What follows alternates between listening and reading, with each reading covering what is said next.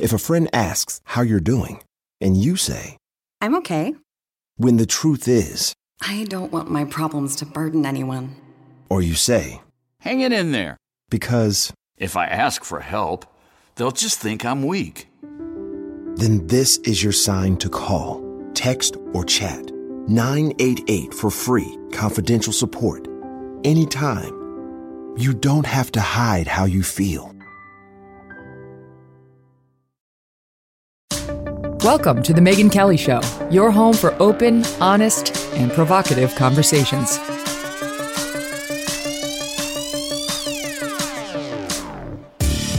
Hey everyone, I'm Megyn Kelly. Welcome to The Megyn Kelly Show and the beginning of our Hot Crime Summer Week. The Zodiac was a serial killer who terrorized the Bay Area out in California in the late 1960s. He committed a series of murders across California in acts of pure violence and evil. He taunted the press and the authorities, calling by payphone on more than one occasion to take responsibility for the murders. He sent letters to major newspapers detailing the killings and mocking the police.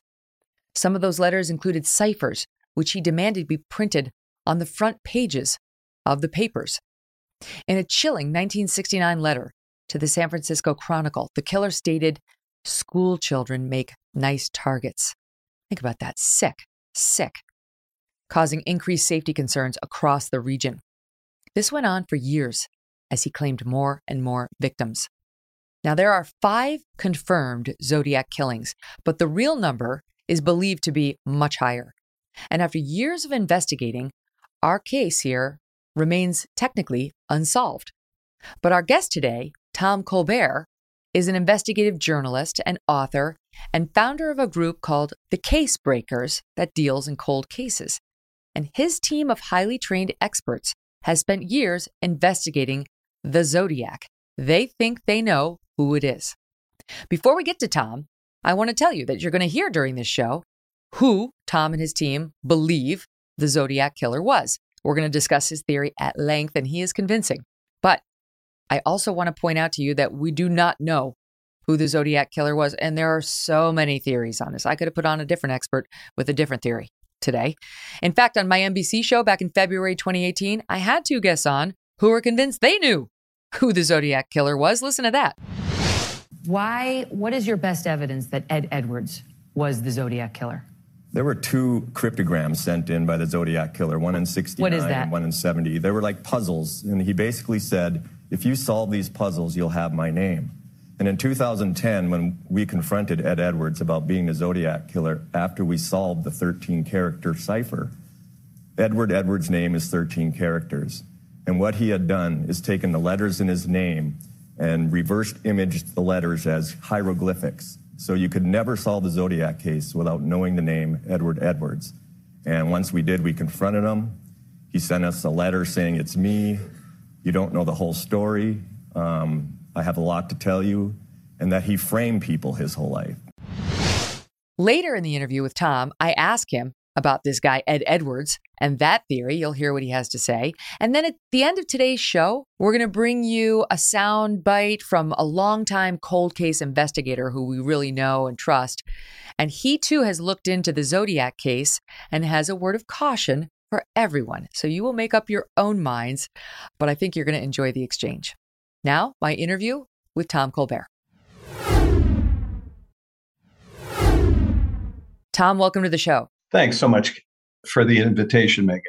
Of course. All right. So let's go back. As near as I can tell from what I've read, the murders that we know the Zodiac was responsible for began in the late 1960s, and then went on to like the early 1970s. 5 that we how do we know that those are his? It was defined by the San Francisco and Vallejo police departments, who were in charge of all these murder cases strictly around the San Francisco Bay Area. But I will tell you, and I may be jumping the gun, but our team really believes it's now closer to 10 victims around the country, from San Diego to Lake Tahoe. During what time frame? Time frame starts from 1962. A couple killed on the beach. And all the way up to 1970 in Lake Tahoe. And that victim is still missing. We have a very good idea where she is. What do you mean? She is the only one never found. And through, as you mentioned, the letters and the codes, we have an incredible source that brought this case to us a couple of years ago. And he deciphered the codes, according to our team. And that led us to a burial spot. And? That's TBA. Okay. You're working on something that you want to keep confidential? Well, we not only are planning to go there, we have several other places to go. We know also where we believe he buried his murder weapons at 6,500 feet in the High Sierra. That will be another trip. So you think you know who it is, and are you prepared to say that? Gary Francis Post. And we have mounds of evidence now after 2 years. And again, it's because of this, 1,500 years of skill sets with our 40-member team. These are all volunteers. We've gathered them from around the country in every part of forensics you need, from ballistics to DNA. We have 6 universities and labs working with us pro bono to solve this, not for our egos, not for fame and fortune, for the 20 siblings of the dead. All right, let's get to Gary in a minute. We'll postpone that for 1 second, because we want to set up the crimes so people can have a feeling for what we're talking about. So you say the earliest one, I think you said 62. I thought that the earliest confirmed one, according to police, was 68. That this was the attack on David Faraday and Betty Lou Jensen. Is that not correct? Well, according to our team, and they've not been wrong in 10 years on this quest on cases, they feel there are matching MOs and profiles of murders in other parts of the states. Other parts of the states have other bullets that match the caliber of the Zodiac in San Francisco Bay. Okay. And so the one in 1962 was of whom? That murder that you're talking about earlier? That was a Navy couple on the beach of San Diego, walking on the beach. A sniper shot them both, and then up close. Yes. Okay. That was actually very disturbing. It's like people seem to have been minding their own business. This is Johnny Swindle and Joyce Swindle. Killed by snipers, correct. They walked along a San Diego beach. Okay, and that murder was committed with a .22. She died almost instantly, and he died later that night.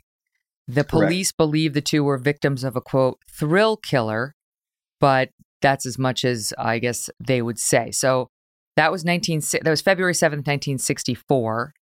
And what, other than the fact that the bullets were the same, it was from a .22 as murders we know he committed, the Zodiac. What's the evidence tying him to that crime?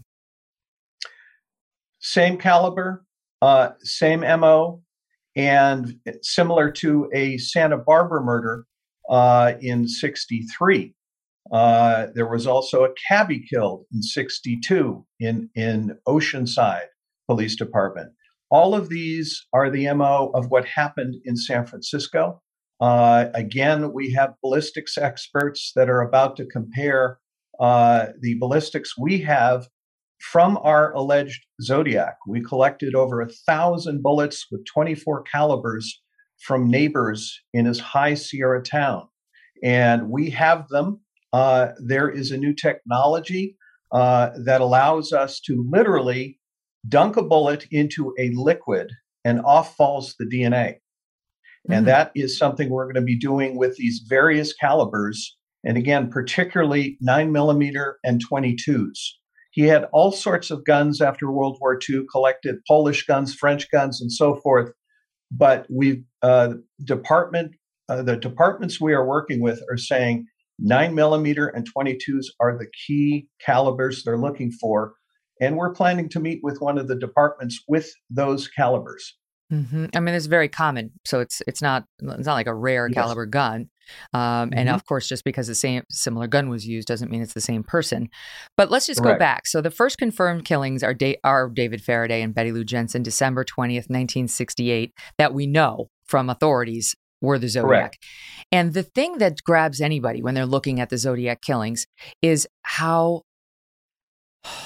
heartless they are. I mean, there's no murder that is kind and loving, but just there's no reason. There's no robbery. There's no beef. There's no, you know, it's, you look for some sort of sense, even though you can't make sense of murder, because I think it makes us feel better. It makes us feel like it won't happen to us. But these felt so random and merciless, absolutely merciless. So tell us what happened with David Faraday and Betty Lou Jensen. Tell me where the city is on that one. That was, let's see. And he approached their park station wagon at Lake Herman Road in Benicia, yes. California. Yeah. That was an ambush in a lover's lane spot. He went after lover's lanes couples twice, and 9mm and 22s were involved in those cases. And were they ever able to say why? Because this case, like the others, no indication of a robbery, no indication of a sexual assault. It appears that shots were fired into the vehicle to force them out. Betty Lou exited the front passenger door first, followed by David Faraday. He was 17. She was 16.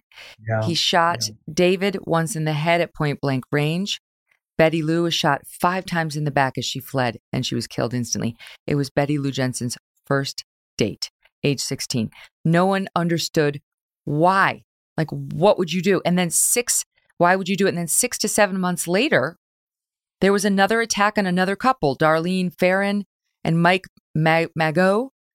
He lived. This is in Vallejo. He lived to tell about it, and that was important. Yes.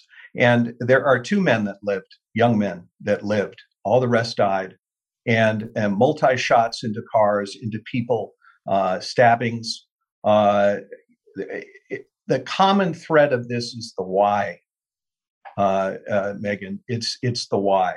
And being the son of a shrink, I've heard these cases over the years through my father, from D.B. Cooper all the way up to Zodiac and Hoffa and Atlanta. It's something my dad and I talked about when he was alive. And he talked about, you know, the psychopath that would come into a community and make no sense to anyone. No robbery, no jealousy, no love triangle. That is what we believe our suspect fits the profile. And that's why we're so strongly in the belief that we're on the right man. So if you look as an investigator, you've got to see what the similarities are. Like, what is his MO? How do we know it's Zodiac? And this will become relevant when you try to extrapolate to these other cases that you and your team are trying to figure out whether they were Zodiac cases or not.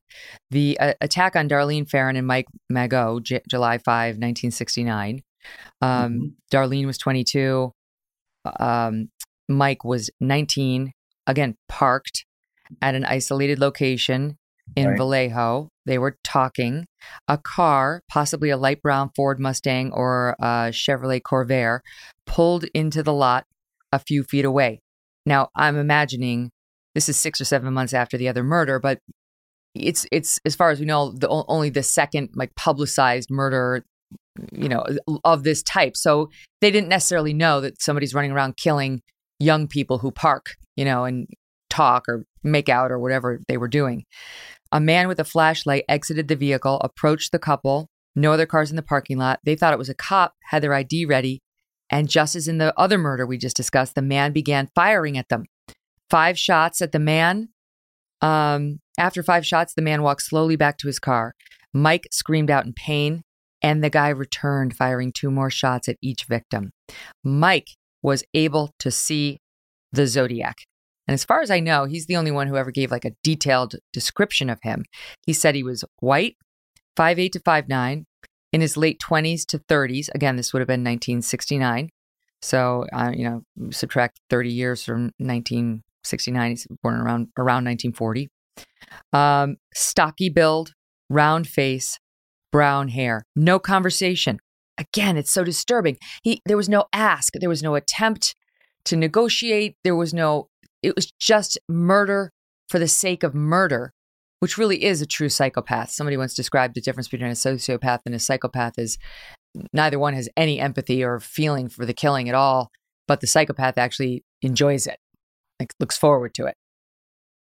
Not only the psychological aspect of this is interesting to us, but obviously the evidence and the greatest spot for evidence was Riverside Police Department. Riverside Police Department found military-style boots, size 10. That matches 3 of the Zodiac other locations, size 10, military boots. All sorts of other things in Riverside. The most intriguing one is a piece of evidence that the FBI, which did the lab work, and Riverside technically owns it for a potential case, are 4 hairs found in the hand of a college co-ed in Riverside, and literally took it off his head. This was 1966. Way before DNA, but God bless the lab work and the coroners in Riverside County. They kept those in a fridge until DNA came around. That DNA, the hairs, has cleared several local boys in that town. But for some strange reason, the department will not consider people that are not locals. The only person in law enforcement, there have been 9 police chiefs in Riverside. The first one at the murder scene with the co-ed. What happened there was that. Wait, can I just reset because I'm getting a little lost. Sure. Riverside is not one that we've talked about yet, but you're saying that they had a boot print size 10 that matched boot prints found at ones we know the Zodiac did? That's correct. Same size. Okay. So it hasn't, Riverside didn't actually get pinned on the Zodiac, but you're looking at it and you think that we should test these hairs because given the boot print and the way it was committed, it's worth seeing what the connection is. And if we can get a DNA match, so much the better. But what happened in Riverside? What was the crime? Well, you should also know, though, that the FBI in 1975 declared the Riverside case as a Zodiac case. For some reason, they pulled it off of that many years ago, in about 2000. But that was a Zodiac case on an FBI memo, and I sent that to you. So that would interest your audience. So what happened in Riverside? This is a very junior college. A victim was at a library. She came out. Her VW Bug starter was unconnected. It just happened to be somebody watching her in the library came out to help her, said, "I'll drive you home." And what preceded was one of the most horrific knife attacks in the case. It was close to 40 stab wounds. As the police chief at the time said, she was almost decapitated. This is the Zodiac because of footprints. We know that the Zodiac, our suspect, was a painter. They found paint spots on the watch that fell off of the attacker. He was also at March Air Force Base, 15 minutes away for regular medical checkups. So we have about a half dozen pieces of information that absolutely have convinced our team that she definitely needs to be on the list. And when you say he was at an Air Force, you're talking about Gary Post? He was at an Air Force base nearby? Okay. Yeah, he was at several bases. He left in 63, but he continued with veteran care. But and he could be placed near the spot of this murder. This woman's name was Sherry Jo Bates, October 30, 1966. She was 18. She visited the River City College Library. And we know that her car, her Volkswagen Beetle, was disabled because somebody, whoever the killer was, we feel, wrote a letter explaining exactly what they did to her. I'm not going to read it because it's too disturbing. But he said that he disabled her car, that that he came upon her, and that they found this Timex watch and a military-style heel print on site, about size 8 to 10. Again, 10. And that the watch was traced to a military post, and the shoes could have been sold at nearby March Air Force Base. Now, the letter that was sent after this woman's murder was not signed. It was not signed. So Zodiac did wind up, he started to send letters. And that's why we know to call him Zodiac. That's what he called himself. This one wasn't signed Zodiac, but it definitely claims ownership of this murder and says, he's talking about how there was only one thing on his mind when he killed her, making her pay for all the brush-offs that she had given me during the years prior. Now, that's interesting to me because that seems like there's a motive behind this one versus the others. You're absolutely correct. And that is the line I was about to talk to you about. That seems like a red herring line. And the police departments, after the current, the police departments, especially the chief of the murder date, said, this is intriguing, but it doesn't mean it's a local guy. But all the other detectives disagreed.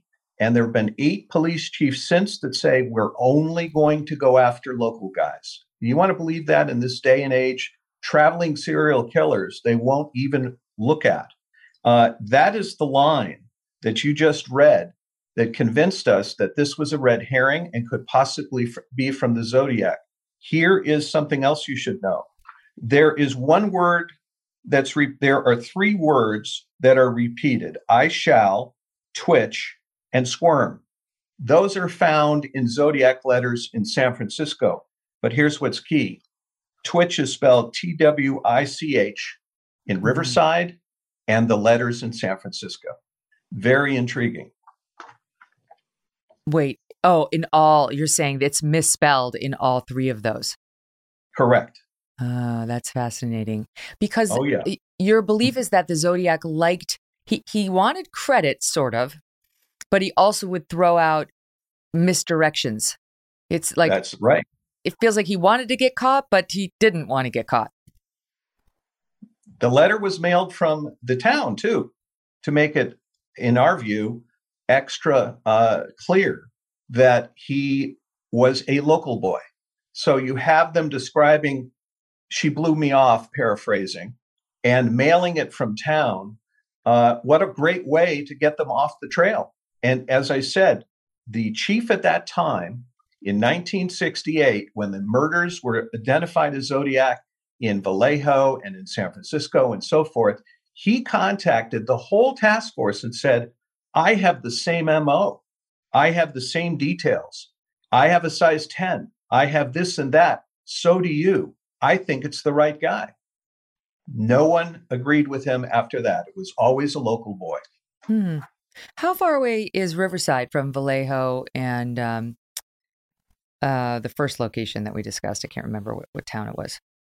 In those days, probably about 3.5-4 hours. Okay, so it's doable. I mean, why would they? No, that's an easy connection to draw. It's not like they were all in California so far. And don't forget that the Vallejo. I'm sorry, let me say it again. Don't forget that the Air Force Base he was going to was just 15 minutes away from the murder site. And he was there for several days for treatment.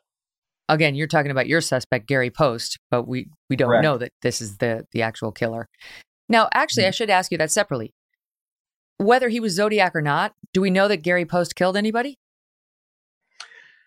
Gary Post was in the Air Force, radar systems, part of the early warning system in Indiana. We know that he is not connected to any murders. He was meticulous and careful. And that's how he wound up in the middle of this, because we found all the evidence that connected him.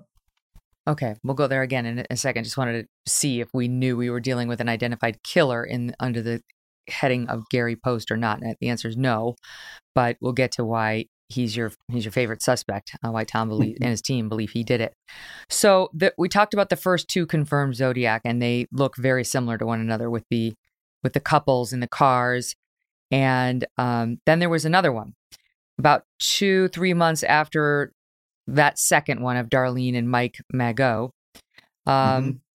there was an attack on Cecilia Shepard and Brian Hartnell, September 27th, 1969. And similar to the fact that Mike Mageau survived that other earlier attack and gave that detailed description, Brian Hartnell, the man, survived this one. So what happened was they were relaxing on a blanket at a remote location by a lake in Napa.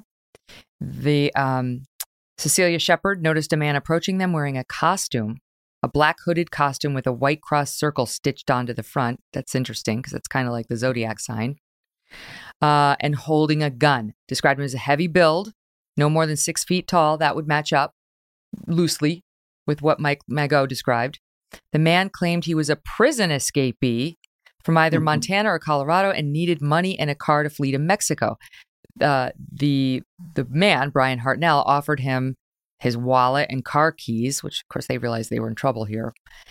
And the man did not take the wallet or the car keys. After several minutes of conversation, the man tied up the couple with a plastic clothesline, and began stabbing them, then casually walked away. And again, amazingly, Brian Hartnell survived. So here again, you tell me, Tom, as the investigator, they're not in a car. They're in Napa. There's conversation this time, all different things from the previous two. And of course, very different in that they were tied up and this was a stabbing, not a shooting. Is that unusual? Is that, you know, for a serial killer to change up his MO that much? Well, again, because of all the calibers he had, he was extremely brilliant. He would know to switch calibers, switch knives, switch locations.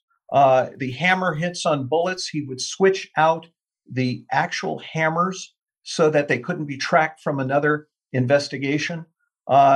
This man, you mentioned too, he is the same height, weight of the Zodiac described in other locations. It is the only daytime attack of the Zodiac suspected murders.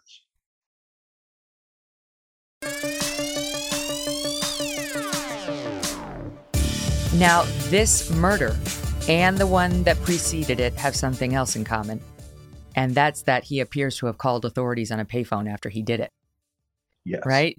Jumping back to the murder of Darlene Ferrin and the attack on Mike Mageau, at 12:40 a.m., there was a call to the police, and it was to the Vallejo Police Department.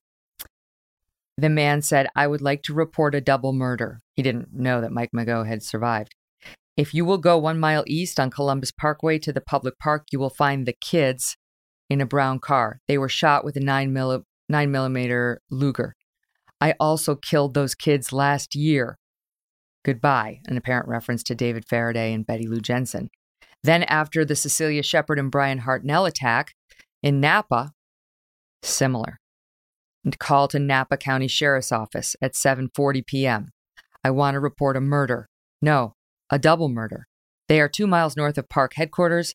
They were in a white Volkswagen Carmen Ghia. I'm the one who did it."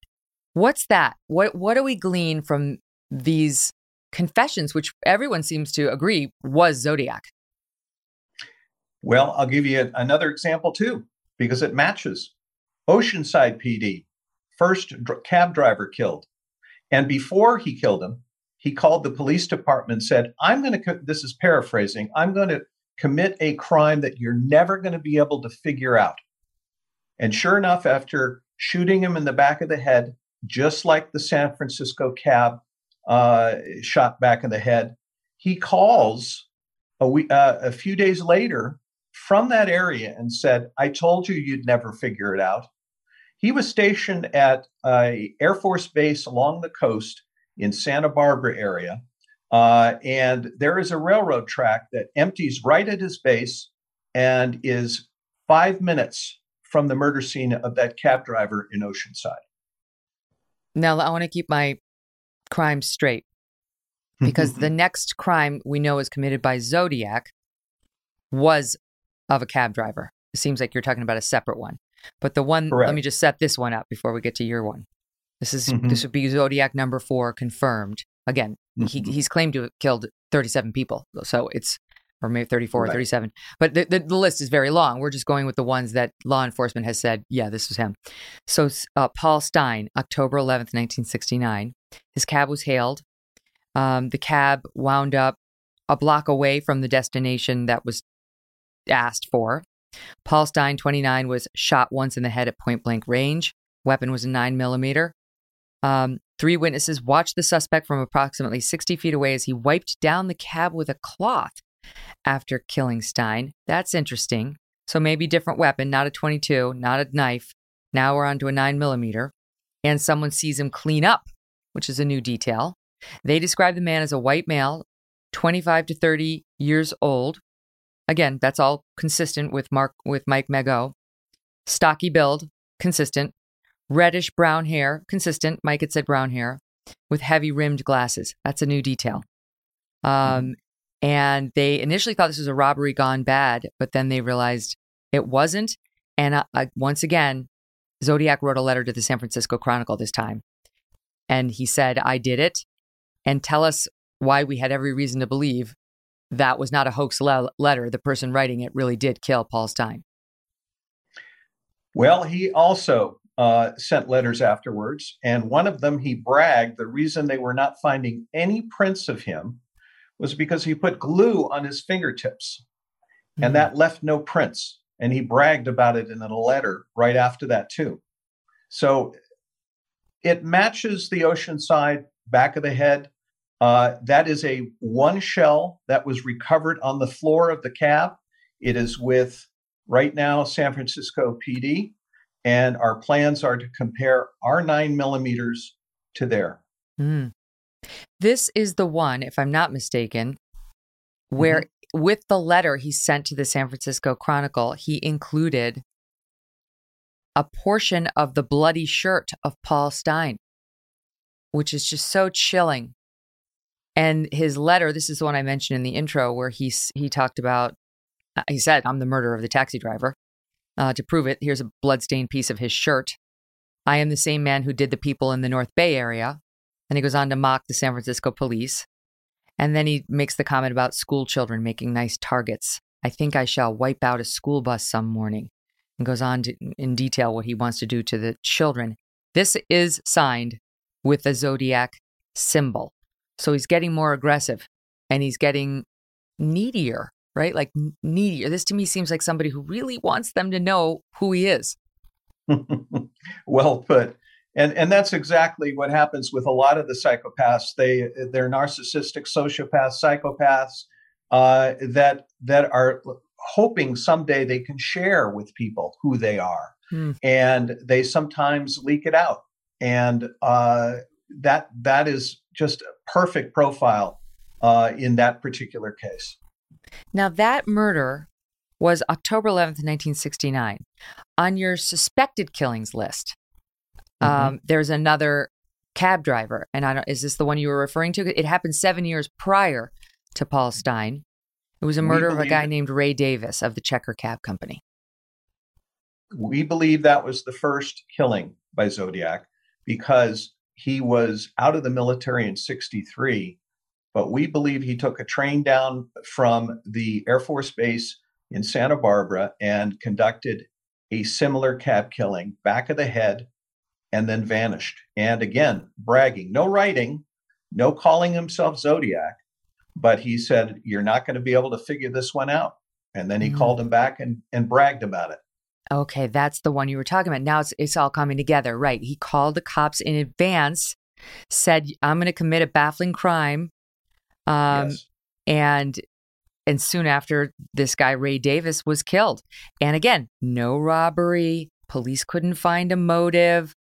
That is sketchy, and it does follow a pattern of no motive, shoot in the back of the head, and telling cops either before or after, I'm the one who did it. I'm the one, like just taunting them. I mean, I have to say, as I listen to all the crimes, with all due respect, I feel like, were the cops bumbling? Because I feel like in today's day and age, you could never get away with this.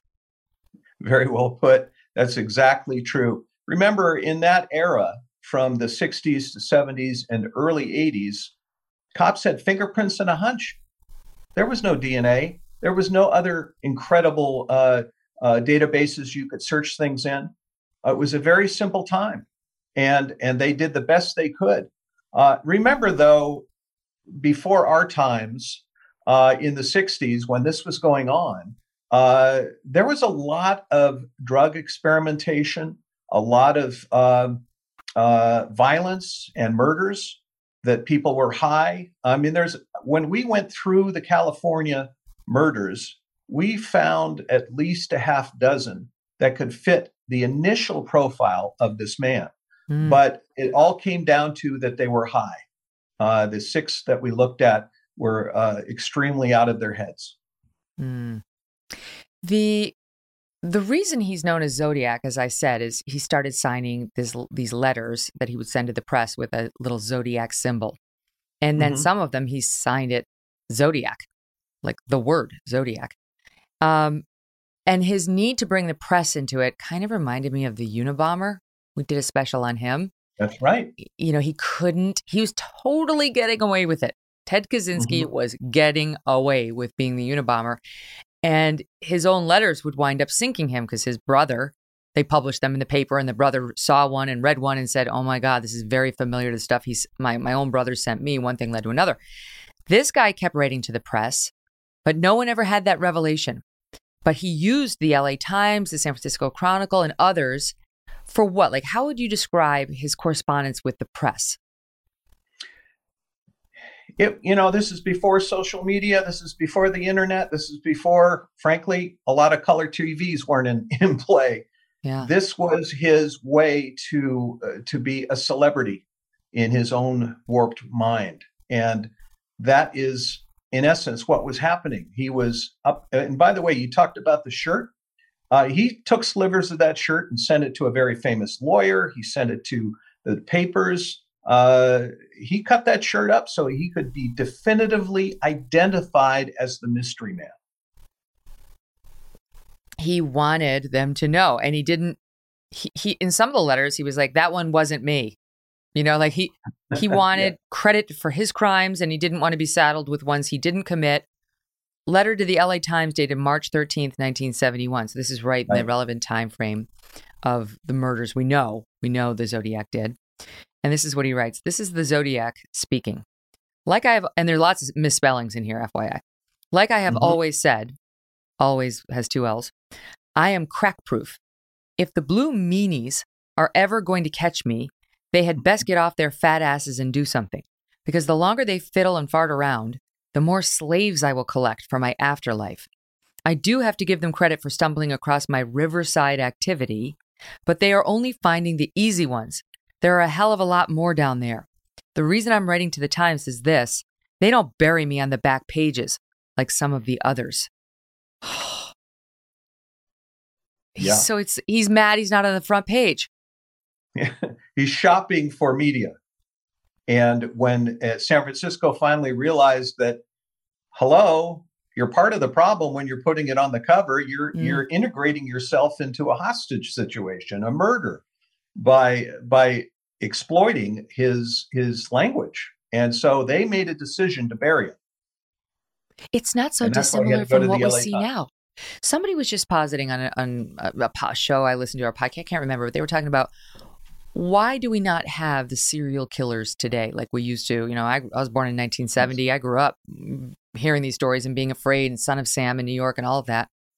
And they were saying it's not really a thing anymore. And the answer was, it's kind of moved on to mass shootings. The murderous, crazed lunatic has chosen a different thing now. But both groups tend to want infamy. And it's one of the reasons why a lot of security experts say, and I've been doing it for a long time, don't name the shooters in these mass shootings. Exactly. But I would also tell you that technology after 1970 exploded. I mean, they had databases to track license plates. In the last 4 or 5 years, they have special banks for tattoos. I mean, they're tracking people left and right now, and that's why serial killers can't stay out long. The cameras are everywhere. Megyn, there were no cameras back then. None. That's true. And so that's totally changed law enforcement. And that's why serial killers have vanished. This was one of the last ones. And again, he retired, quote unquote. We'll talk about our man later. He retired in 1970, moved up to a High Sierra town and spent the rest of his life up there. Mm-hmm. So, you know, he knew that they were getting closer and closer. And he finally made the decision. He still wrote letters into the late 80s. How many letters in all? How many letters do we think we have from the Zodiac? We have right now, I'm just thinking, they just eliminated two that turned out to be a teenager in Riverside, believe it or not, who said she deserved to die. It was a terrible thing. The FBI confirmed through a genealogy unit that he confessed, and he's now an older man. But all the others, there are approximately, I want to say, 26 or so. I'd have to double check, but it's 26. Let's letters. Just say it's close to a couple dozen. Because as I was reading up on this, one thought I had was, if I'm a murderer back in the 1970s, I'm definitely writing a fake Zodiac letter and pinning this on him, you know, like just to try to get the police off my trail. So how did they figure out this one's the real Zodiac and this one's a phony trying to pin his murder on this serial killer? Well, again, it was primitive back then. The handwriting, there were handwriting experts. He wrote left and right, by the way. Oh. So does our suspect write left and right? Mm. Same age, same shoes. Don't get me started. I'm going to in about 10 minutes. But bottom line is that he wrote both ways. He was very clever. And there were some extremely brilliant people that were able to not only identify the correct writing, but they started to get into the coding. Okay, so now we haven't talked about that. What do you mean coding? This is military coding that goes back to a book. It's been around since World War I. The Navajos used it in World War II to protect our radio communications between islands. In Vietnam, that's when the coding ended in Vietnam, because now with computers, of course, you don't need coding.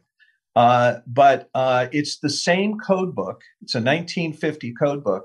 I have a lieutenant colonel from Vietnam on the Cooper case who brought us that code book. When we found out these were codes, I linked up the code buster from Cooper, who is a three-time NSA man. Wait. To work with. Stop. The Zodiac nobody knows case. Cooper yet, and nobody understands code yet. All right. So, like, when you're talking about codes, that's okay. So that's what I'm here for.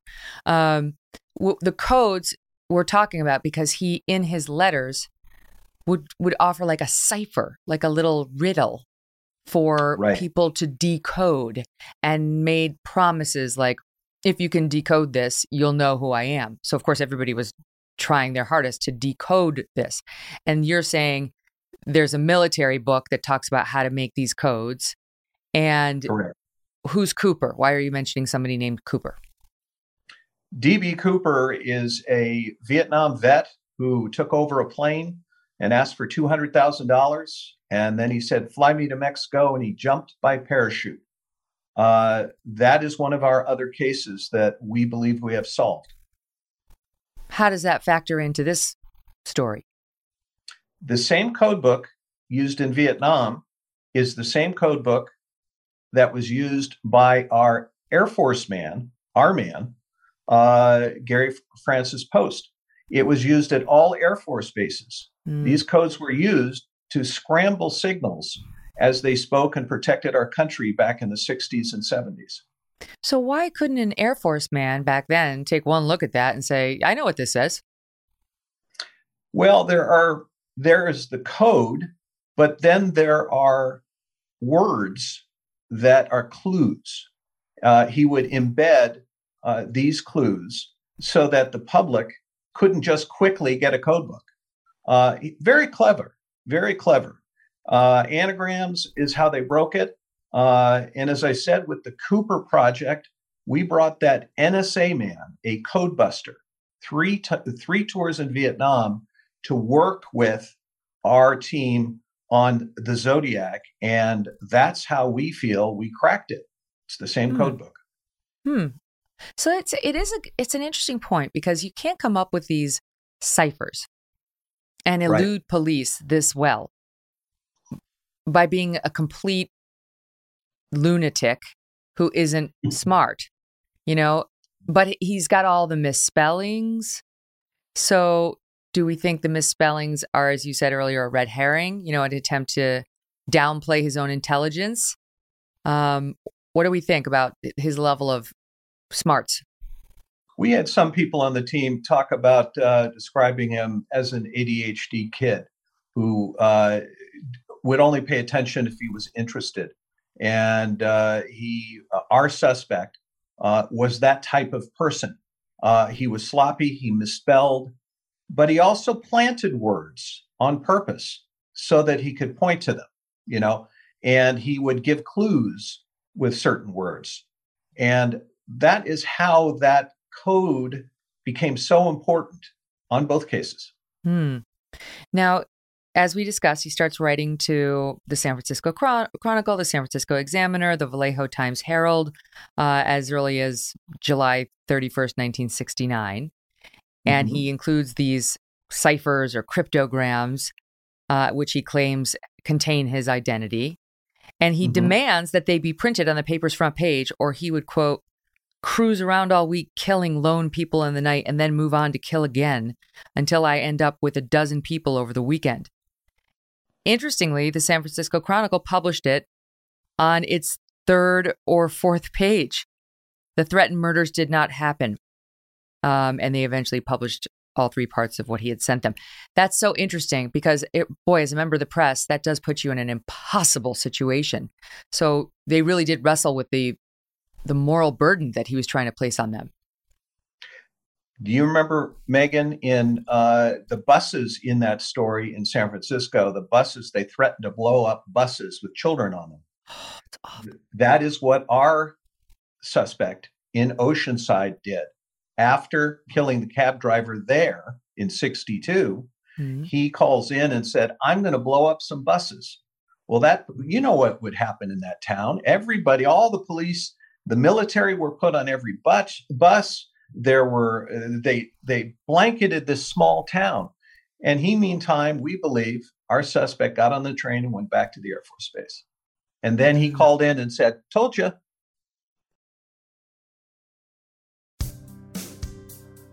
He didn't, thank God, follow through with his threat when the San Francisco paper did not do as he requested. I know, thank God. But they must have been in such a moral quandary there, because my God, what if he had? You know, you need to feel like you had some responsibility in it, even though, of course, you don't as the newspaper.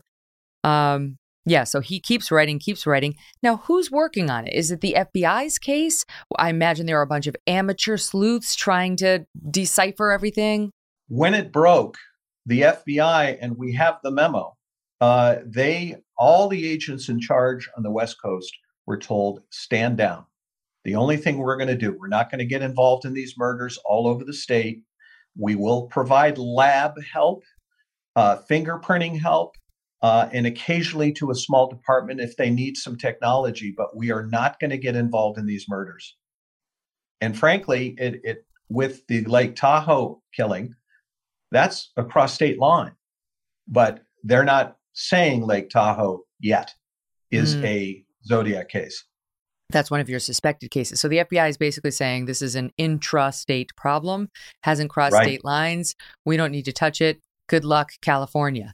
And so what was it? So as local authorities, town by town in California, was there any mass coordination? You know, somebody running point?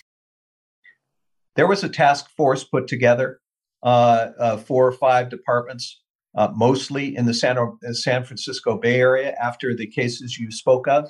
Again, the cases we're talking about from San Diego to Lake Tahoe were not in the task force. But there are some similarities, and our former law enforcement people have pointed that out.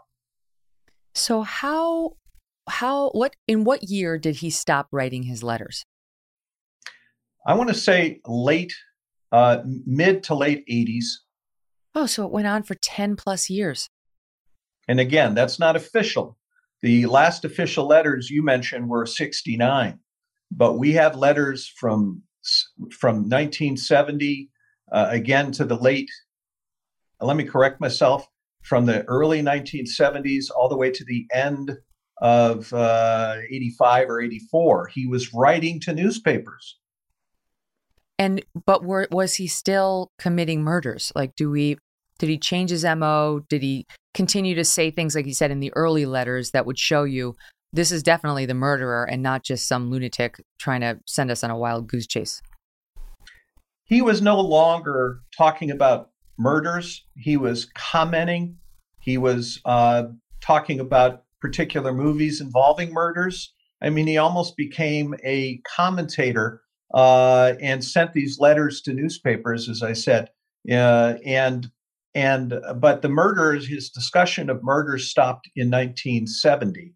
And that was his last claim. And after that, that's the other part of the story. So flash forward to, when did DNA become the everyday thing it is now? I mean, 2000, right. Sometime in the 21st century.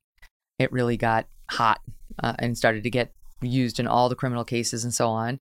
I remember covering the Duke Lacrosse case, the fake rape case down there in 2005, and they still were really struggling to explain what DNA is in that case. And I obviously wound up falling apart, but I remember it was just as late as 2005. This was still sort of a mystery to lawyers who had to try criminal cases. So eventually we got there. Now there's all this evidence. There's shell casings and, there's got to be, I don't know if there's any fingerprints, if there's what is there that they, with the benefit of now new technology, they can go back in these crime scenes and see, okay, we got something. Well, I'll be honest with you. We have thoroughly looked into all the cases, not only our cases, but the original cases. And sadly, we brought them evidence to compare that they wouldn't compare with our suspect. But what was intriguing is that they, a few years ago, one of our members on our team approached the departments and said, check DNA on such and such a letter flap or behind the stamp. Well, unfortunately, Megyn, back in the 60s and 70s and even into the early 80s, nobody was keeping evidence in sealed paper bags. In refrigerators, they were just stacked in files, sometimes with the sun on them. So heat and passage of time, they were not able to get any DNA off of shell casings and so forth. We think we can update that technology because the only thing that we believe, and the FBI agreed in 75, those hairs have been used to clear people. But they have not shared the hairs with anyone else. Now, when you say we bring these things to them, are you talking about the FBI? Who do you mean? To whom do you bring the clues that you want evaluated? We went to the police departments that had bullet shells. We've gone to others that have DNA evidence. We have gone for ballistics up to San Francisco. We're in discussions with them. And we've been everywhere. And the only evidence left from the killings are those four hairs. And by the way, reiterate. Yeah, go ahead. By the way, the hairs are brown, like our suspect. I should reiterate that your group, the casebreakers.org, it's a 40-member task force of volunteers, retired bureau agents. You have a combined 1,500 years of skill sets. You guys solve cases. You try to fund more teams, and you promote careers in all branches of public service. So you've been at this for a while, and you've got trained professionals with impressive histories trying to figure out these unsolved crimes. So it's not like you're just some nutcase who walks into the police station saying, go back and test that hair. They know who you are, and some are more cooperative than others from the sound of it. I was a CBS newsman for 10 years in LA, and I was recruited by the state of California to go to an incredible school where I met my first team. And that was California Specialized Training Institute at Camp San Luis. This is where they teach everyone on every imaginable horror they have to face. And I was flown up for 18 years every other month to teach crisis management, hostage situations, you name it, terrorism, all with a media angle. In other words, how do you get your case out without jeopardizing it? That's how we created our first team. And then it expanded from 10 to 40 because the word got out.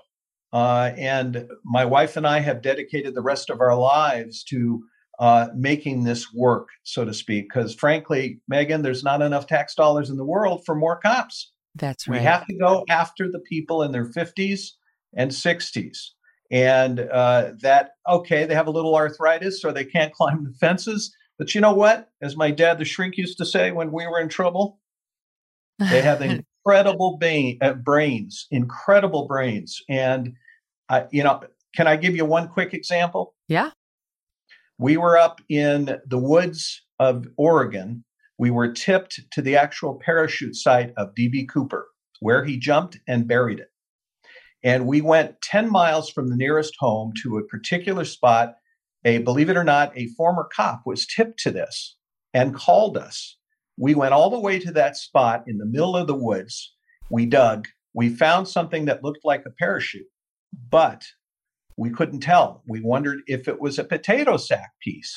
So the way our team works is we can call them in their rowboats, their lazy boys with a grandkid on the golf course, and they'll give us the technology. And we called and said, we have a piece of material that we don't know if it's a potato sack or a parachute. And he said, take a strip of it, light it. And we said, light it? And he said, light it. Tried to light it. It dripped and smoked. He said, that was dunked in non-flammable material. It's a parachute. This is how the team works. And so we get their expertise wherever and whenever we want it. You should know, as far as my wife and I, we've never been sued in 42 years. And those are the type of people we're bringing to our team. They're phenomenal. Well, don't jinx it. Don't say things like that out loud, Tom. What's that? I said, don't jinx it by saying something like that out loud. You know what a litigious society we have now. Well, yeah, but we're very comfortable. And the Zooms that we have with these people, we've got Republicans, Democrats, every type of person. But you know what they have? They have souls, and they are absolutely committed to these families to get them answers. Well, and the other thing is the cops are so undermanned right now, and just in general, they're not going to devote resources to something that happened 50, 60 years ago. You know, they don't have the time or the manpower for that. Jumping back, something you said reminded me of something I want to ask you about, the hairs, the four hairs that they have from what they believe is the suspect. They have that technology now, where you can take DNA and create a picture of the person. They can find out enough about the person's ethnic heritage and so on. They can engineer a picture that they will say, this person was Nordic. This person probably had blue eyes. This person probably had a nose that looked like this. It's crazy, but they do it on Dateline all the time. So has anybody ever tried to do that with those hairs? Been there doing that. Oh. We are not being given the hairs, but let me tell you, I have 3 attorneys, all pro bono. They're going to convince Riverside and the other departments, hey, let us end the pain of these families. And that's our approach. And that's about to happen. Okay, so because you think you know who did it, and that leads us back to Gary Francis Post, who, after looking at tons of suspects, you believe is the guy. The first thing I said to my team was, is Gary Post dead or alive? Because if he's alive, we're going to have to run a lot by him. He's dead, which is good maybe on a couple of fronts if he really was the guy. And also you can't defame a dead man.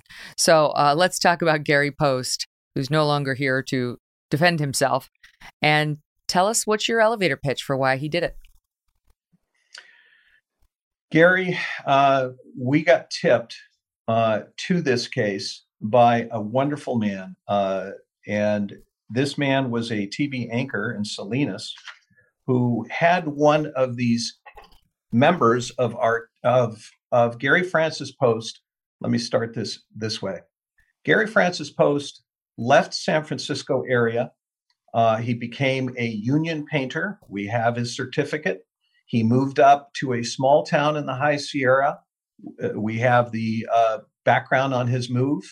And he befriended everyone as a painter. But when you're finding paint spots on a watch in Riverside, and when you find out that he has the same shoe size and has the same military smarts on coding, we could go down a list of about 15 different things that have convinced us we have it. And among those 15 are 9 witnesses who, when one of Gary Francis Post's posse members, as he called it, a criminal gang, ran for it in 2014, it freaked out the town. They had no idea the painter could be the Zodiac. And that's changed. And to this day, we believe the best evidence is in that town. No, wait, let me stop you. Sure. Let's talk about the posse, because people are like, what do you mean posse? We do know enough about Gary Post to know he didn't exactly spend his youth gathering friends the way the average person does. Right. Well, when Gary moved up to this small town, he found a single mom, married her, a very simpleton woman who is still alive and loved by a lot of people. He met this woman with a child and moved them up to a very one-street town in the High Sierra, just like the Old West. And he became a father figure to about a half dozen kids who barely got through high school. And they became his so-called posse. Well, they became a criminal posse. He not only trained them how to avoid cops, he taught them how to take a pipe bomb and make it a bomb that could blow up a house. When cops moved into that town, he would throw rocks through the bedrooms to get them out. He had this posse up there from about 85, and they pretty much broke it up in about 2005. And there are about 10 people he was involved in with this posse. He'd never take more than 2 or 3 up in the mountains at a time with mules, horses, and so forth. And so the one guy escaped, ran from the posse. And what's his story? Will was one of the last ones.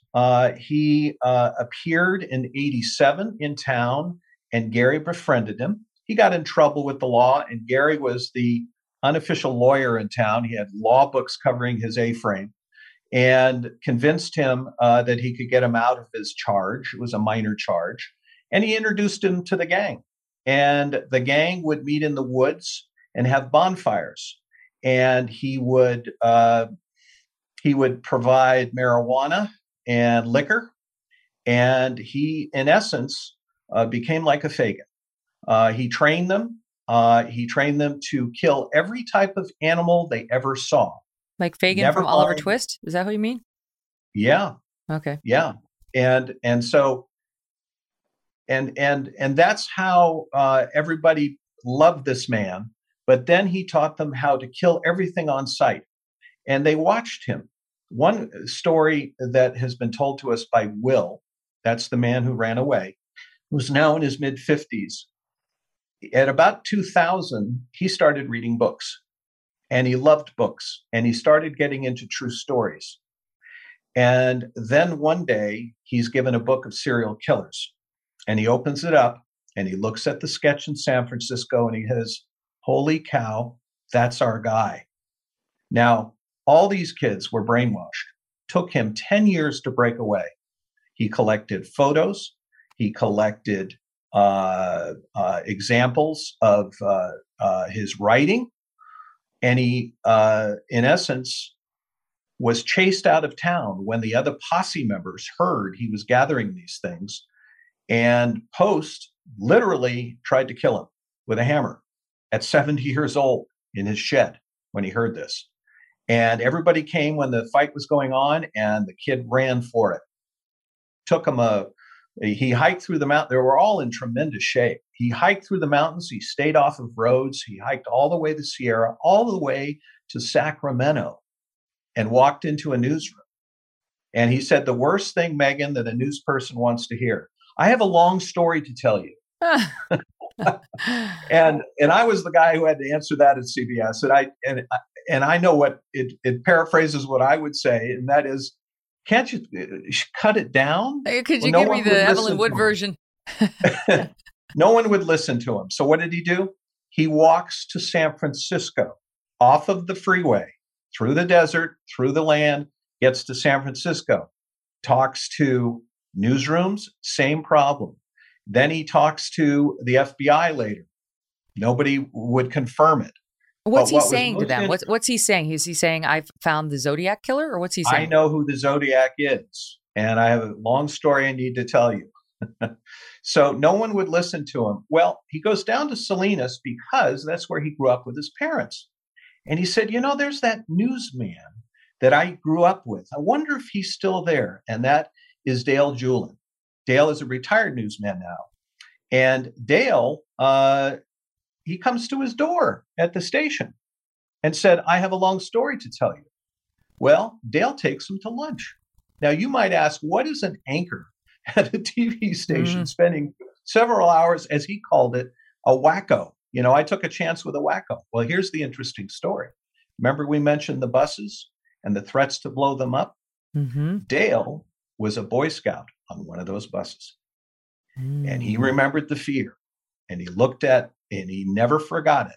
And when he looked into the eyes of this 50-year-old kid and this homeless guy who smells, he's been out on the street, he took the chance. And that's how we have the case. So this all started from him seeing a sketch in a book of what somebody, I assume this is based on the eyewitness IDs that we've been discussing, said the Zodiac looked like. And that sketch was so close to your suspect that he said, it's him. Like, that was enough. That plus all the weird ways that they were living together. Yes. And what's very important to know, when he was at the Air Force Base in Indiana, he was in a horrible Jeep accident. The driver died, hit a bridge, and our guy had...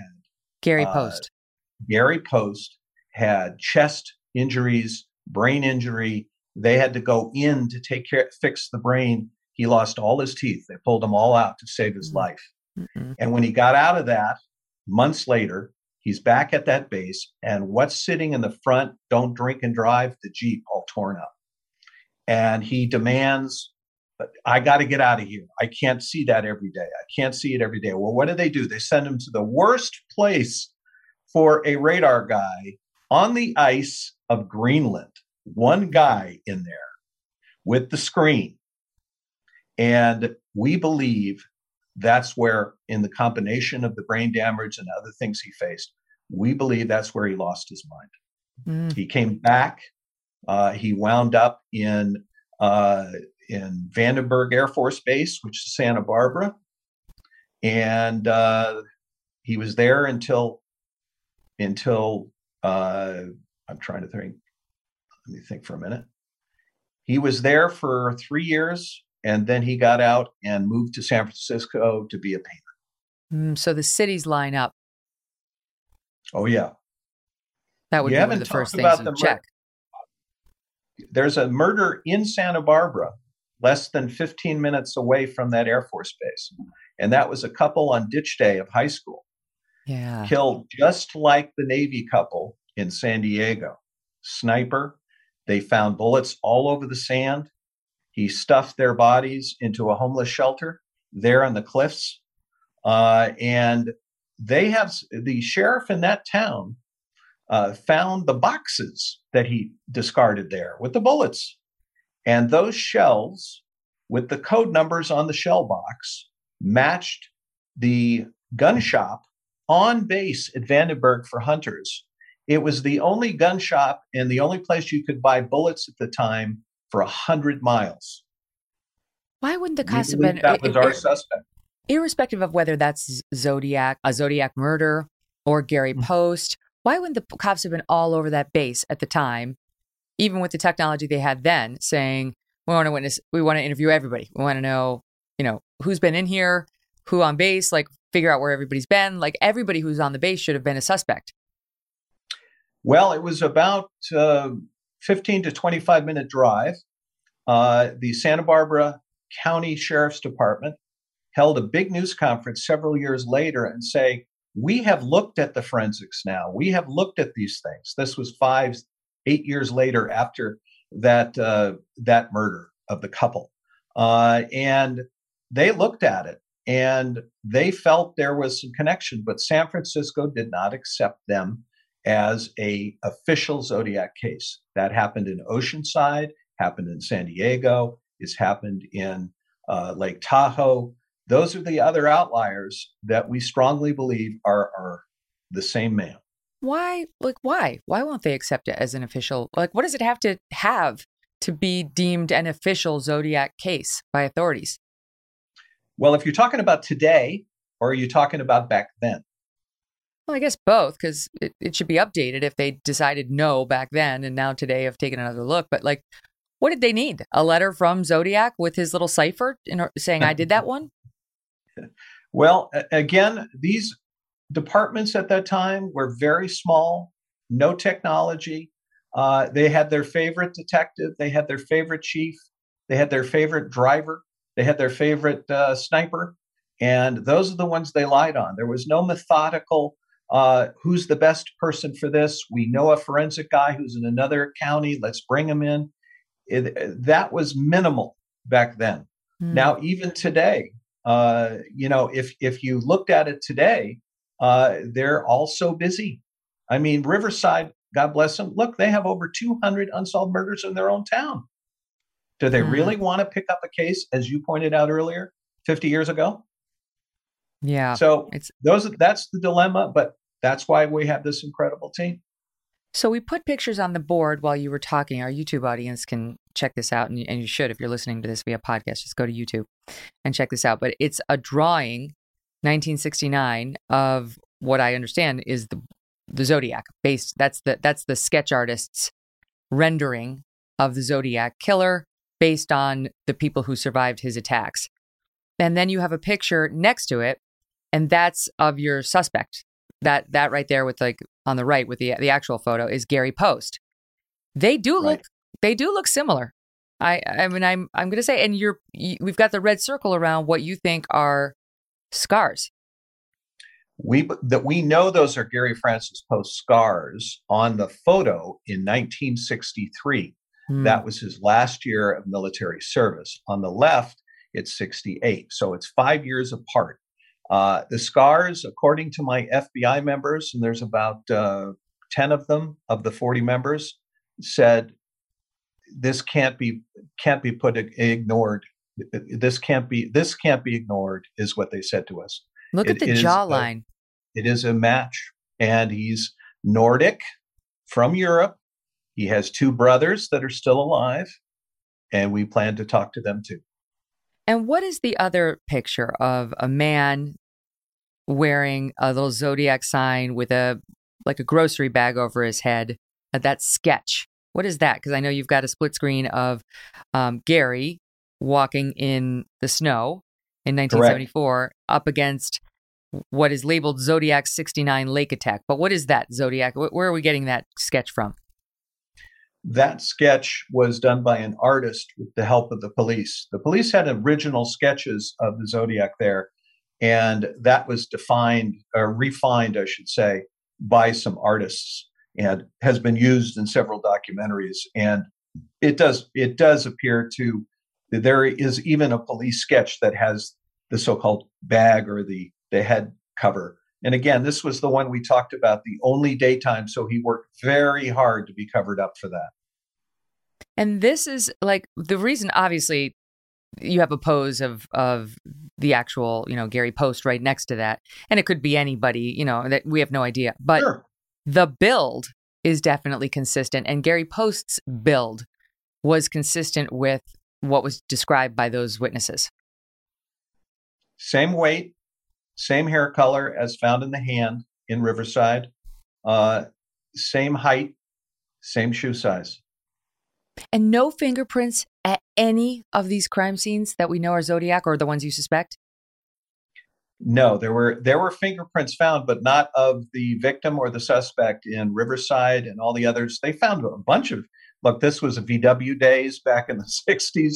You remember the old stories where you, how many kids can you put in a VW? Yeah, I was one of those kids. Oh, no comment. Well, anyways, so that, in essence, that's how it was treated. They went and looked at every print and couldn't match anything to any particular suspects in Riverside and elsewhere. Again, I think he gave a pretty good explanation, and that was putting the glue on his fingertips so you couldn't find his fingerprints anywhere. Well, but if you didn't find prints of the victims either, then it's a different explanation, right? Then he would have had to wipe it down. Yeah, and because he only did 2 or 3 knife stabbings, everything else involved bullets, and those bullets have been recovered. He did not pick them up. And again, I think it's because he had the idea that the fingerprints would not show up. But as I said, we have an incredible lab up in Salt Lake. Francine is the name of the owner, and she has developed where they can literally dunk a shell or a rock involved in a murder into this liquid, and off falls the DNA. How did you get the bullets? Wouldn't the police departments be holding on to those and not giving them to you? Well, we don't have the bullets. Not the bullets, but the shells. We went. We don't have the bullets that were found on the ground. What we have are the bullets that he gifted to several people in his small town, and they held on to them. And then they contacted. This was only 2 years after he died. He died in 2018. He died in 2018, and he gave them all the shells and the hammer hits, pieces of the guns. He found artists. He found people that are collectors. Well, they stayed in the boxes in the attics or in the closets for 2 years. And then we got a call from the group and said, we heard about your Riverside situation. We think we have the Zodiac here. And we have 9 witnesses up there that grew up with the Zodiac, and phenomenal stories. But wait, if they're giving you boxes of bullets that they believe Gary Post handled, and you run a test on them, you should be able to figure out whether those are Gary Post's fingerprints, whether he handled those boxes. Correct. But that doesn't answer the big question, because we don't have fingerprints at a crime scene that we know the Zodiac was at. We know a crime scene, but we do have hairs. And we believe the DNA of those hairs are going to match the DNA on the bullets. Oh, I see. You're going to get, okay. So you're looking for DNA. That's the last DNA in the whole world on the whole case. And they're not putting, here's the other thing. You know about CODIS? Does that need an explanation? Please. CODIS is the FBI's database for DNA. And by law in California, when somebody commits a felony, they have to have their DNA put up on CODIS to see if he has other victims, whether it be murder or rape or whatever. Believe it or not, we brought DNA. Dale Julin brought DNA to San Francisco and Vallejo and said, hold on to this. We may have a suspect in the future. This is before we were involved 2 years ago. And so Dale left it with them, and they thanked him. They passed it around to the cities. Nothing would match because, remember, their evidence, whether it be a licked envelope or the shell casing, none were secured forensically. Mm-hmm. They weren't even envisioning DNA testing. We have it in the hairs, and we have it from the shells. We also have, you'll love this, we even have his backpacker's sleeping mat he slept on for 30 years with his posse. Oh, man. And we found DNA on that, too. And that's going to be compared. All right. Here's a different question I have for you. Back when I was on NBC, We did an interview. I interviewed the grandson of a man named Ed Edwards. The grandson's name was Wayne Wolfe, and he was coming out with a documentary at the time called It Was Him, The Many Murders of Ed Edwards. And the grandson's story was just absolutely compelling. It was like he had done some DNA searching. It turned out his dad had a different, whatever. There was some biological link that was missing that he'd been told was legit. And long story short, Ed Edwards was a murderer. That seems clear. Whether he committed any of the Zodiac murders, less clear. But this documentary, done by the grandson and featuring someone named former Sergeant Detective John Cameron, says Ed Edwards was the Zodiac Killer. They said he pleaded guilty to 5 murders, including couples on lovers' lanes. They said, if you solve 2 of the cryptograms that the Zodiac put out, because he said, if you solve these, you'll have my name. And they said they solved it. And they determined that if you take Edwards, that name, Edward Edwards, and spell it backwards, it's 13 characters. You reverse the letters. It matches up with the cipher. But you'd have to know the name Edward Edwards in order to do that. And they only went there because they knew Ed Edwards had murdered others, and they decided to cross-frame it. Now, I will say this. In my interview, this former Sergeant Detective John Cameron basically said that this Ed Edwards killed everybody ever. Like, it was like Jimmy Hoffa, JonBenet Ramsey, Scott, Lacey Peterson. Yes, Lacey Peterson. So, which we all disclosed, we were having an interesting interview. But have you ever heard of Ed Edwards? And what do you think? There are a half dozen we like to call, in Cooperland and D.B. Cooper, we call them Cooperites. They're called Zodiacers.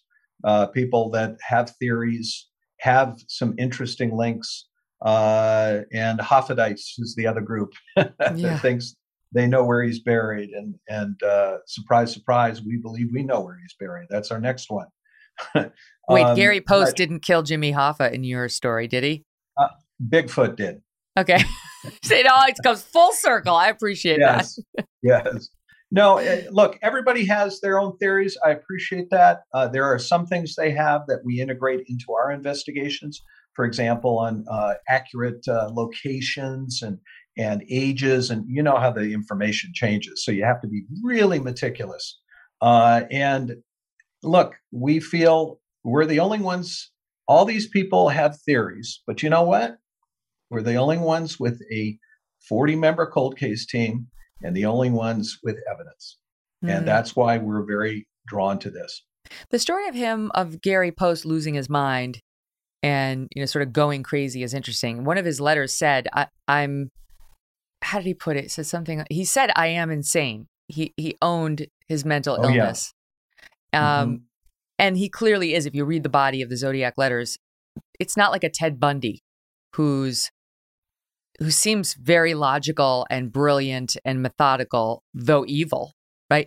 This guy sounds like a lunatic, that I'm amassing slaves for the afterlife. And now I think I've got enough. And the rest of you are all going to be screwed because you don't have any slaves. Like, he doesn't sound well. No, he's not. And there was one example from Will. And I sent you some footage of Will. What's interesting about Will. Escaped. I'm sorry? He's the guy who escaped. Exactly. When Will ran for it, one thing that we learned from Will was there was a time when they went up in the mountains, 3 or 4 of the posse members with him, and he hung some meat in a container up in a tall tree, and they went out with the horses, came back several days later. He unfolds a chair, and on the tree, Will notices there are salmon hooks on the tree. And what had happened is there were 3 bears bleeding to death on those salmon hooks, trying to get to the meat. And what is Post do? He sits down and taunts and laughs at the animals till they die for hours. Oh, God. This is why we say this is the Zodiac. He would immerse his arms. We have photos of him immersing his arms into the innards, the insides of dead animals, pulling out pieces, laughing about them, throwing them. This man was in his 60s and 50s and 70s doing this with the posse. Well, that was one of the those kids have lots of nightmares after this. That was one of my questions for you. How did he live out the rest of his life? Right? Because, you know, he died in 2018.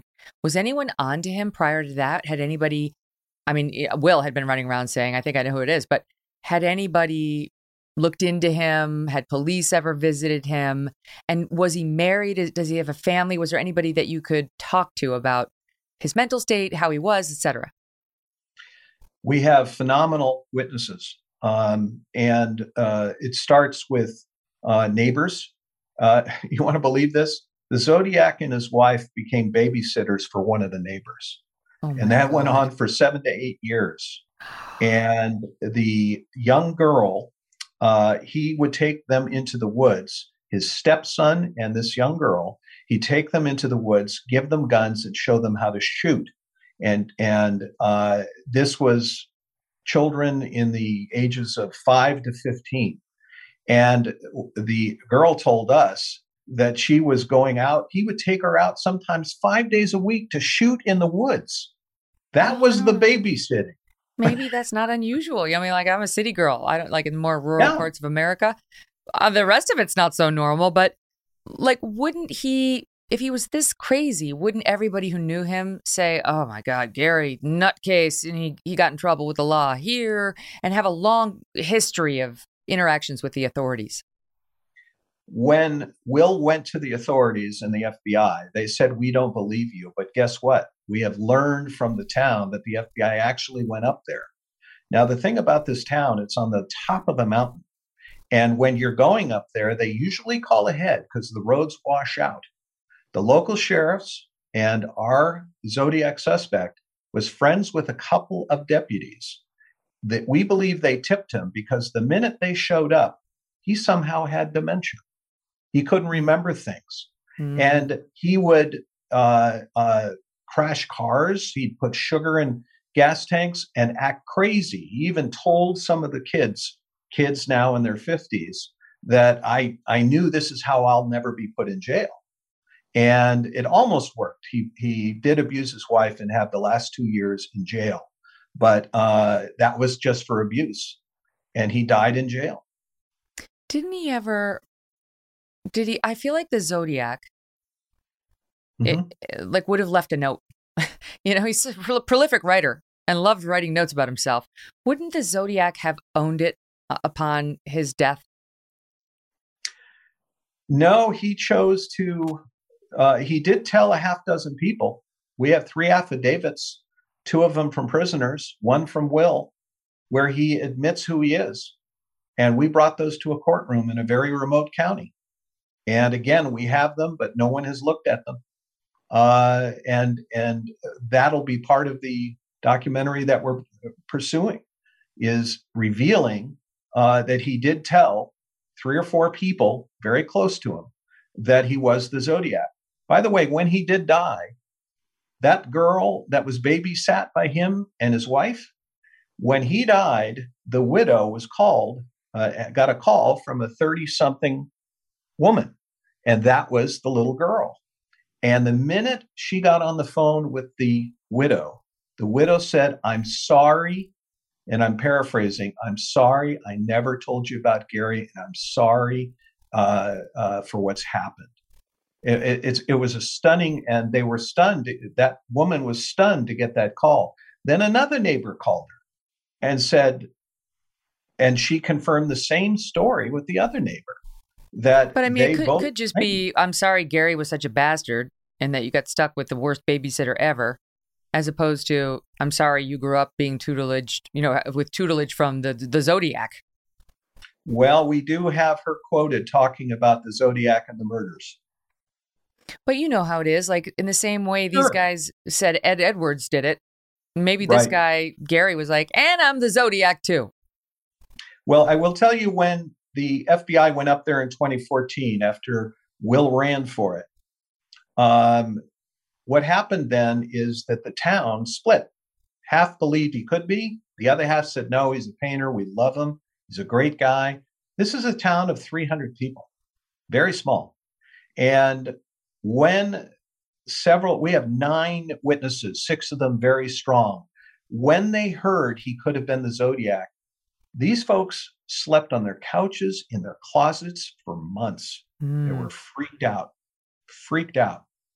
And that's what happened to the town when Will ran for it. It split the town in 2. This is all you say was on the top of a mountain. This is in Northern California? This is in the High Sierra. Yes, Northern California. Okay. And was anybody ever able to find people who knew Gary in his youth? You know, talk about what he was like back then before he had these injuries. Do you have any idea of his childhood background? We have some of his veterans who talked about and remembers when he lost his mind and remembers how it affected him, that accident and the surgery. That's one of his veterans. We tracked him down. We have neighbors that knew him, that worked with him in his paint company. And they all think he's a great guy. Well, he divided his world. You should know he never went to funerals. He never went to weddings. When he went to the market, he'd make his wife go in and he'd sit in the car. He was off the grid, Megyn. There was, no cell phones, nothing. And so he stayed off the grid in this little town until he passed. And then out came the bullets from neighbors. Wow. So what do you think? I mean, like, I know that not everybody's cooperative and you're still working on it and you're going to do your test. But do you think we'll know? Do you think you'll get this to a place where it is beyond doubt that it was this guy? I think it's going to happen because of our 3 attorneys. I hate to go that route, but we've taken this evidence from Riverside to the task forces on DNA and these hairs. We've been all the way up to the Attorney General of California, who turned us back to San Francisco. Nobody wants to deal with this 50-year-old headache. But look, all we need is the hairs to compare. They're sitting in that fridge. We have DNA to compare it to. It's just a matter of time. And the FBI, which did the lab work on the hairs, I think it's going to be awfully hard, we hope, awfully hard for the FBI to not cooperate. We went to them a couple years ago, not only with our Hoffa story, but Zodiac. We met with the agent in charge in Los Angeles, who happened to be another, hey, Tom, I know a guy who knows a guy. One of our team members was buddies with him on the JTTF, the Terrorism Task Force in Chicago. So he arranged for me and our member, Jim Zimmerman, to meet with this agent. And he looked at the evidence and he literally said, I think you got him. And I think this is Hoffa. I'm going to take it to the crime division. This agent took it to the crime division 3 times and they turned it down. Well, who did kill Jimmy Hoffa? Now that we're down that lane, go there, but I will tell you he's buried in the Great Lakes area. And, not Giant Stadium? No, I can't give you where, but I will tell you that we sent a van up there and a couple of my guys with vests and hard hats and big foot-long sandwiches and sat where the exact spot he was buried. We were brought to on a deathbed cop, a corrupt cop who worked for a mobster who cased Hoffa. That cop on his deathbed gave us the exact location in a map. He gave it to his niece, who was another cop, and that niece brought it to her boyfriend of 10 years, and he's a cop, and she said, I've got 6 brothers and sisters. I don't want to break this. They'll go after my family. And the boyfriend said, that's fine. You do what you think is best. 25 years later, that boyfriend's on my team, Jim Zimmerman, and he came into my office and said, I have a 10-year girlfriend that thinks she knows where Hoffa is.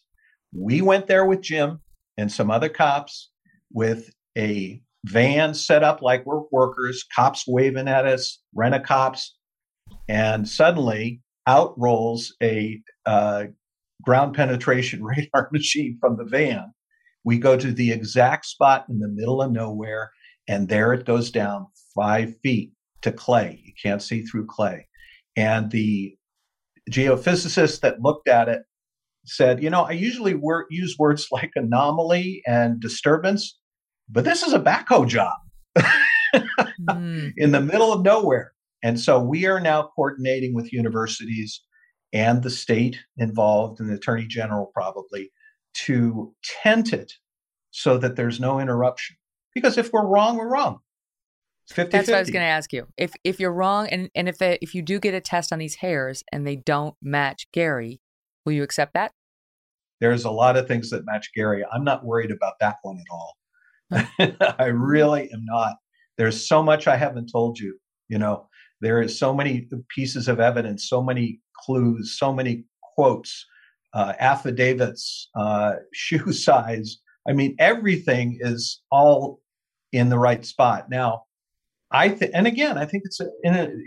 I have quotes from friends at DOJ, friends at police departments that I've known because of my teaching. And they've told me, Tom, don't go there. You're going to be embarrassing us. Literally, that's what they said. Others said, I can't. After getting very excited, they go to the head of their department and they said, no, I can't do it. Nobody wants to be embarrassed. So that's what we're facing. And that's where we hope these attorneys can help. Well, we will certainly continue to follow it and have you back once you get those results if you want to talk about it. Fascinating discussion. Thank you so much for walking us through such a complex case and letting us understand how this thing went down. Megyn, I really appreciate your invitation. If I may, I want to mention to the audience that there are 3 stats they need to understand. One is 250,000, another one is 6,000, the other one is 5%. There are 250,000 unsolved murders now in this country, and it grows by 6,000 a year. And only 5% of departments now can afford cold case teams.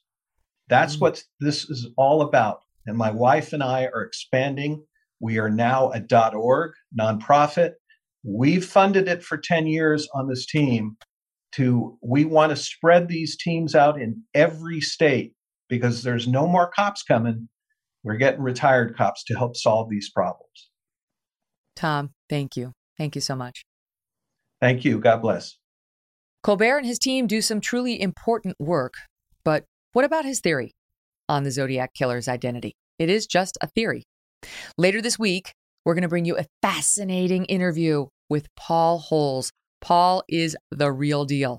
He's a former cold case investigator who really was the guy. I mean, he was part of a team, but he really was the guy who helped solve the Golden State Killer case. Okay, this is a guy, lifelong law enforcement. He's got a book, too, on the cold cases that he's looked into and so on. And one of them is the Zodiac. So I asked him about this interview with Tom Colbert and what he thinks. And here is what he said. Can I ask you about Zodiac? Because we had a guy come on the program. The guy's name is Tom Colbert, and he made the strongest case he could that the Zodiac Killer was a man named Gary Post. And I asked him about a show I did on NBC in which the filmmakers, because they had done a documentary, were saying the man that the Zodiac Killer was Ed Edwards. And he said, no, it wasn't Ed. I'm very certain it was Gary Post, and presented the case for Gary Post. As somebody who's looked into the Zodiac Killer, who do you think it was? What do you make of these pronouncements that it was definitively Ed Edwards or it was definitively Gary Post? I put no weight on them whatsoever. You know, I got involved in the Zodiac case in the late 90s into the early 2000s. I was dealing with the early online sleuths during that time frame. You know, they all have what they call their POIs, or persons of interest, and they build these circumstantial cases. And oftentimes they're way off the mark, even with the circumstantial cases. But they miss, you know, what we look at is we have to find a nexus to the crime. We can't just say, well, this person lived in an area where these crimes were committed or this or that. Working Golden State Killer, I have built tremendous circumstantial cases against numerous individuals some of these individuals, I think, to this day, circumstantially match up better than D'Angelo. And only I eliminated them with DNA. So when you start working these cases with this type of notoriety, you cast such a wide net of suspects, 10,000 people being looked at, you are going to find individuals that have circumstantial aspects to them to where you go, wow, this can't be coincident. It must be him. And I will tell you, it's coincidence. Personally, the only way I am going to believe that the Zodiac has been identified is if they do get that objective identifying evidence that shows this is the guy. Do they match DNA? If they get DNA from, let's say, envelopes or stamps that the Zodiac sent in, can they get DNA off of the bindings that the Zodiac brought with them to the Lake Berryessa? Or does somebody find a shoebox, in their maybe their dad's house after he dies that has, Paul Stein's bloody shirt in it, something like that. Mementos. Now I'm interested, but I've seen it too many times. They throw these names out there, and this is a Zodiac. I'm not convinced, and I don't think the Zodiac has been identified yet. For now, the mystery continues, but we're going to stay on it. We will bring you updates, if any, and we hope that you will join us tomorrow for Hot Crime Summer and the terrifying case. Oh, this is awful. Of the DC sniper. Who did it, how they did it, and what we can learn from that experience. Thanks for listening, everybody. We'll talk then. Thanks for listening to The Megyn Kelly Show. No BS, no agenda, and no fear.